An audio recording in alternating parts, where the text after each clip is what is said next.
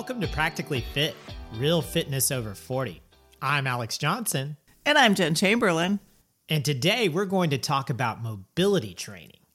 This is an emerging area of fitness that's become more popular in recent years. And I would say if you're one of these folks like myself and Jen, who likes to go on YouTube and look at fitness videos and look for fitness ideas and new workouts, it's something you're probably going to run into at some point, and it's something you can incorporate into your weekly fitness routine. Uh, but for those of you who haven't stumbled across mobility training on YouTube, um, that's what we're here to talk about today because there are a lot of people who probably still haven't heard of this and maybe make assumptions based on the term mobility. So, Jen, what's the first thing you think of when you hear the word mobility? When I hear mobility, I think about stretching, which I hate. I hate it almost as much as dieting, which we're going to talk about on the next episode. But yeah, I think about stretching. Yeah, for me, when I hear the word, I think of simply the concept of getting around and the hmm. ability to move. And this is something that can decrease, unfortunately, as we get over age hmm, 40 Yeah. and 50 and beyond. And there's been a lot of studies on mobility in elderly folks. Uh, but that's not necessarily what we're talking about when we talk about mobility training. Yes, the word is related, but it's differentiated from just the ability to move. So today we'll define mobility training. We'll talk about the benefits and what it actually consists of. And Jen and I will talk a bit about how we benefited from mobility training, but also maybe where we need to improve as well. Oh, definitely. So, this was an interesting concept for me because as we did our research, I realized I don't fully know what mobility is. I've been incorporating aspects of this into my training. But the interesting thing is, to me, when you start to do research, I'm not sure anyone else can really define mobility training. Right. Because, like we said at the top, emerging discipline. And as you mm-hmm. look around, you see different definitions, you see different outlines of what's included in mobility training. So, because of that, because this is emerging and it doesn't seem like everybody can completely agree on what it is, we thought this was an important topic as you're working on your personal fitness plan. Like we said at the top, going out and searching online for videos, you may run into information on this. So, with that caveat, let's try and define mobility in the context of training. I found a definition from Velocity Sports Performance, which is a sports training company uh, training athletes, high end athlete training. And I thought their definition was really interesting. So that's the one I thought we could use on the podcast. They say this is a more modern definition of mobility. And they start by talking about how it's similar to flexibility, but not just about flexibility, like you thought, Jen. right. Uh, so they define flexibility as the ability of a muscle to be lengthened. And then they define mobility as the ability to control movement through a range of motion. Hmm, they say the concept of mobility incorporates flexibility, but not necessarily vice versa.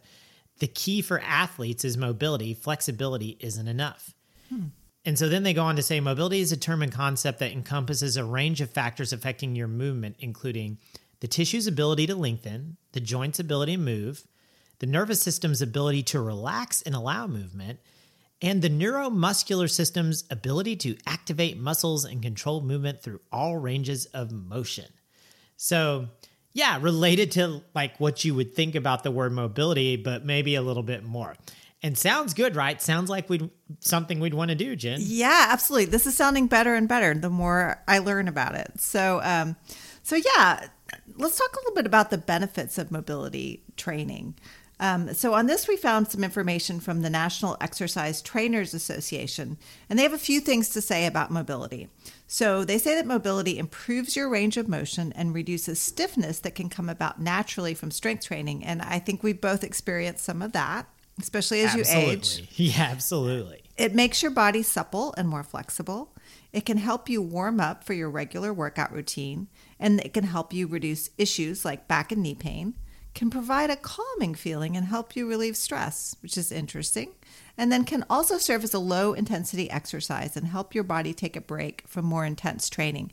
And that last point, I was really excited about that because one of the things I have not enjoyed about uh, what I was thinking was flexibility, but you know, mobility training is it felt like an add on, like something else I was spending time on that isn't actually exercise. But according to this, it can serve as like a low intensity exercise. So maybe a little bit more like that active rest that we've talked about, Alex. Yeah, absolutely. Um, it again, as you go through the benefits, it sounds like something we'd want to do as well. so, Jen, based on the research, how do we incorporate mobility training into our fitness routine? Okay, so we looked at a wide variety of sources, and because this is an emerging discipline, so there's not a lot of information out there, it seems there's no one agreed upon definition on what's included in mobility, which, you know, we found that in other areas. There's no one size fits all, right? But based on everything we read, we saw that mobility breaks down into three categories, and we'll take each of these and kind of do a deep dive into them. So, the first is dynamic warm ups or mobility drills. These are exercises you could do to warm up for your workouts, whether you're doing a strength workout or going for a run or riding your bike. So, think hip circles, arm circles, hip hinges, body weight squats, one of my favorites, and lunges active planks, dead hangs. There's so many dynamic workouts that you can do to warm up. I know I've um, seen a few specific for runners. They're very simple. You just do them to kind of get your body moving before you run. Really effective. So if you're whatever you're into in terms of exercise, if you Google dynamic warm up for X, you'll no doubt find one of these. And so this is a form of mobility. It's definitely good to make sure um, your dynamic warm ups, though, coincide with the muscles you're going to use in your workout. So, as mentioned earlier, you could also do these on a rest day, but you want to make sure that if you're doing it before a workout, it's uh, hitting the actual muscles you're going to use. So, you're saying that I shouldn't do a dynamic warm up for my arms on leg day? Yeah, that would be kind of counterproductive, Alex. Um, and for myself too. So I know a few for running, but I also do boxing, and I would want to do different ones for that because I'm going to be using like my arms and my upper body a lot more. Absolutely. Um, I think an interesting point here too is that this idea of dynamic warm ups or mobility drills to warm up uh, really runs counter to old school thinking that those of us over 40 may be familiar with in terms of warm ups. I, we, we, you may recall those days when we were kids and we were at school and there were PE coaches or we were in a sport and they would just make us do these static stretching drills, drills for like 10 minutes before mm-hmm. we did exercise, you know, stretching your hamstrings, stretching your quads, stretching your arms, static stretching. Yeah, I can I can I can still smell my high school gym while you're talking about that. Oh, actually. Oh yeah, yeah. I remember that smell as well. The locker room, the stinky yeah. locker room. Yeah. So um, research has shown that this can actually be counterproductive, which I think has led to this thought process around dynamic warmups. There have been several studies on this that showed similar similar results, but I found one that I thought was really interesting. And our listeners will be relieved to know this is the only scientific study we're going to reference today differential effects of a 30 versus 60 second static muscle stretching on vertical jump performance. Nailed it. Nice. This is a 2014 study. So this is exactly what it sounds like. They looked at these um, static stretches in uh, tranches of 30 and 60 seconds. So the 30 seconds added up to four minutes total. The 60 seconds added up to eight minutes total. And they had two different groups do these uh, stretching workouts before doing jump testing. And they wanted to see what was the effect on jump performance, how high you jump, and mm-hmm. the amount of power you're putting out in your jump. And so, as they looked at this, the four minutes of static stretching had no effect at all, you know, positive or negative. But the eight minutes of static stretching, those 60 second stretching intervals, they actually had a negative impact on jump height and on jump power. Wow. So this I thought this was really interesting because jumping is a multi-joint exercise. Mm-hmm. As you read about mobility, uh, it's really designed to help you with multi joint movements because when you're moving, it is a multi joint movement. So this this idea of static stretching before exercise that we were doing when we were in you know elementary school, junior high, high school, uh, maybe a bit off base. Imagine that. Hmm. no, that's really interesting. It's surprising. I mean, that was accepted wisdom for a very long time, right? So let's talk about the second category of uh, mobility, and that would be self myofascial release. So, ah, this is my favorite. This is this is self torture for those of you who are not aware. Torture, yes, yeah. self torture. That's right. I'm kind of into this too. So this would be using foam rollers, lacrosse balls, or other various implements to do self massage and release muscle knots, tight muscles, and mus- muscle fascia. Um, so Alex, this is how you and I really got into mobility, right? Yeah. Let, let's talk a bit about that. I think for us, we ran into this as part of our employment benefits. We had access to um, a company that came in and showed us how to do foam rolling. Um, and they really they were licensed chiropractors, but this was a service that you and I started using uh, for various aches and pains. And they really work on that muscle tissue, muscle fascia. And what they would do is when you'd have a problem, like, oh, I've got soreness in my knee from running, or I hurt my shoulder lifting weights, they would focus on doing some really intense massage of these muscle tissues around where the injury was and getting out knots and trying to stretch the muscle out. And then they would give you exercises to take home, which are mm-hmm. actually all mobility exercises. So dynamic movements, stretches, and self myofascial release, lacrosse balls, foam rollers, massage wands. And I think that was our first introduction to to myofascial release. And then of course we realized, hey, this works really great. Why do I need to pay to do this? right? Like uh, mostly what they're doing is the massage is great and everything, but these exercises, maybe we can find those on YouTube. And that's when we found Kelly Starrett. He's he's a he's actually a CrossFit guy out in San Francisco where you live now, Oh. I believe. But he's also kind of known as this, as this lead expert on mobility. And he just started like filming videos in his garage or his, you know, kind of home workout area and has progressed into this big CrossFit person and expert on mobility. But the videos are amazing, right? Like I used one a few weeks ago for my leg, which the shin muscle was tightening up from where I had injured my leg over the summer and broken the fibula. And as I was getting more back into my exercise routine, I almost had what felt like a shin splint. And so it, mm-hmm. he said, put a lacrosse ball into the bottom of this muscle and do this stretch. And guess what? It worked. I could feel the muscle release. And it's been so much better since I incorporated those exercises. So can't say enough about like self myofascial release. I don't know, Jen, what are your thoughts on that? Yeah, I want to talk about this a little bit before we move on too, because I've had really great results with this as well. Again, that introduction that we had, you know, the first time I used a foam roller, it was so incredibly painful. But they tell you that it gets easier the more you use it. And that's definitely been the case with me. For runners, you know, a lot of runners have a lot of issues with their IT band, and there's a particular uh, way of rolling that can really release that. And it has really just been nearly miraculous. Like some of the things I thought were joint issues, you know, like some knee pain, some hip pain. Once I got some work in this myofascial release massage, mostly from having someone else do it, it was just incredible. Like after two or three sessions, completely gone. So yeah, it's really impressive. I'm also a big fan of Kelly Starrett, and I didn't know he lived in San Francisco. Maybe I should go find him now. Be a Kelly Starrett stalker.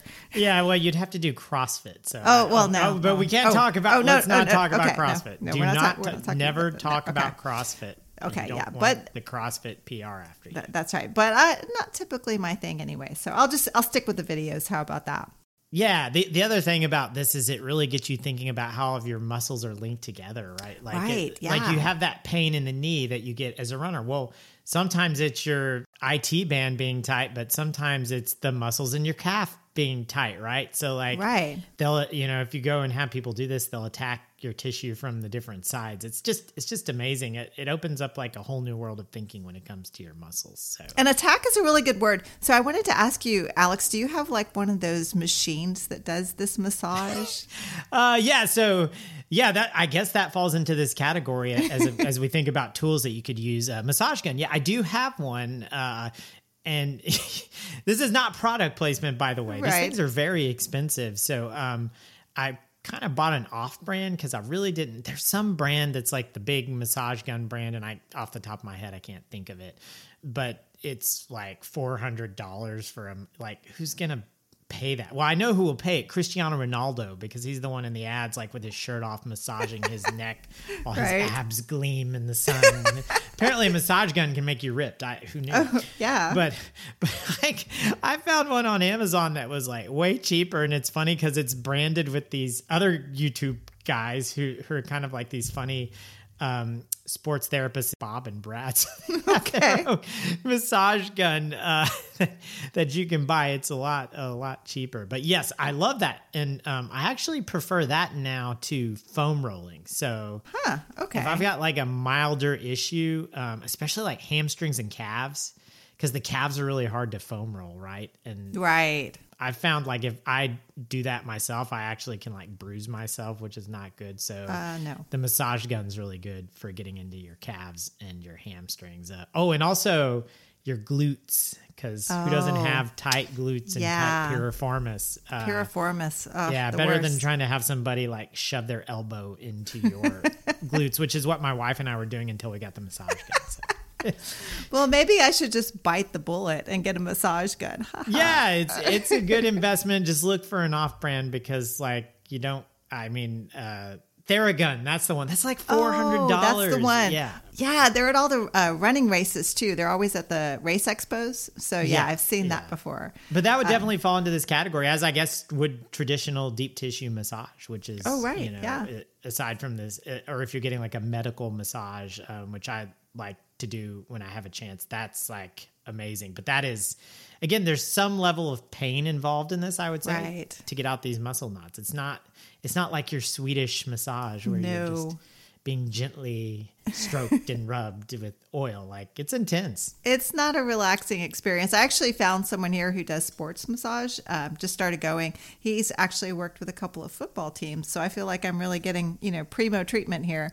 Um, but yeah, it's it's already helping. So yeah, definitely. Yeah, the the other thing I would say about this is, uh, you know, you mentioned the benefits earlier, the relax, the relaxation, Oh yeah, um, and the stress relief. Like I agree with that because once you get some of these muscles to relax, it really is a feeling of just um, relief. And so Oh, I think in that way, to me, when when I saw that uh, on the benefits, that's what I thought of is like when you're able to get these muscle knots out and um, get get muscles to like kind of loosen up and not be so tense. It really is a very relaxing feeling. It's all, it's like a mental relief. Yeah. One more thing I want to say about that. So when I did go to this sports masseuse, I guess, he did show me one thing that also is supposed to kind of get your brain involved, like firing up the muscles and then um, breathing so that your brain sort of remembers that feeling. And so I think that's sort of an emerging area of research too, is like getting your neurons or whatever to fire in tune with your muscles. So hopefully there'll be some more study on that. But for now, we're going to talk about the third aspect of mobility, and that would be more traditional static stretching. This would be like yoga or Pilates, things that you think of that would stretch your muscles. And to follow up on that point that we talked about before, both myofascial release and static stretching uh, to follow up on the point we made before, both myofascial release and static stretching should be done after a workout, not before. That makes total sense. So, again, I think this is a place where we can talk a bit about our personal experience. So, Jen, how, you mentioned it at the top of the podcast. How do you feel about static stretching? Oh, it's so boring and it takes time out of my life that I'd rather be doing other things. You know, I think the fact that it's very low impact to me, it's just not, it doesn't compute as exercise. But as the older I get, the more I'm realizing it's really important and it's going to support all the other things I want to do in life, not just exercise, not just running, but just getting around, right? This mobility in like the broader sense of the word. So it's something I definitely need to work on, right? Um, I do enjoy some yoga. I like to do that from time to time. And I will say that at my boxing gym I go to, they really have a great combination because we do dynamic warm ups at the beginning, then we do a really intense workout, and then we do some static stretching at the end. They're specifically targeted to those uh, muscles and joints that we used. So I think that's kind of the way to go, you know. Absolutely. So, I think we've covered the three categories of what we see as mobility based on our research. Again, we're piecing this together. I, you Right. know, I wanted to say in here, this was the most challenging research that we had done so far for the podcast because you think you know what something is, but maybe when other people don't exactly know or when it's something very new, it's you end up kind of piecing these things together. So this is the best we could do based on the available information. Um, but we we talked about the definition of mobility training. We talked about uh, the benefits of mobility training, and we talked about some ways that it can be or- incorporated into your fitness routine. So, Jen, what's your main takeaway from all this? My main takeaway from this is really I need to work more on the static stretching and that I'm encouraged by the fact that this is a form of exercise, of low impact exercise. It's a way that I can do some active recovery. Um, so, you know, I think I've been over the years doing a little bit of the dynamic warm ups, been starting to do more of that. Uh, the myofascial release, I'm all about that. I love a good painful massage that makes me feel better and makes me able to do the things I love. But I do think I need to spend a little more time in static stretching. Yeah, so I think uh, you know one thing I would say about that, and for people who are trying to think, how do I work in the static stretch? Stre- for people who are trying to work in the static stretching and the myofascial release, uh, I like to do it in the evenings before bed. Um, I'll do I'll do both, and I found that um, actually when I do that, I was tracking this last month on my watch and kind of comparing up my sleep data to the nights that I did this. So I'll work in some either static stretches or yoga type stretches, and and again, if I need to do like the lacrosse ball on something on a trouble spot that I'm having or foam rolling.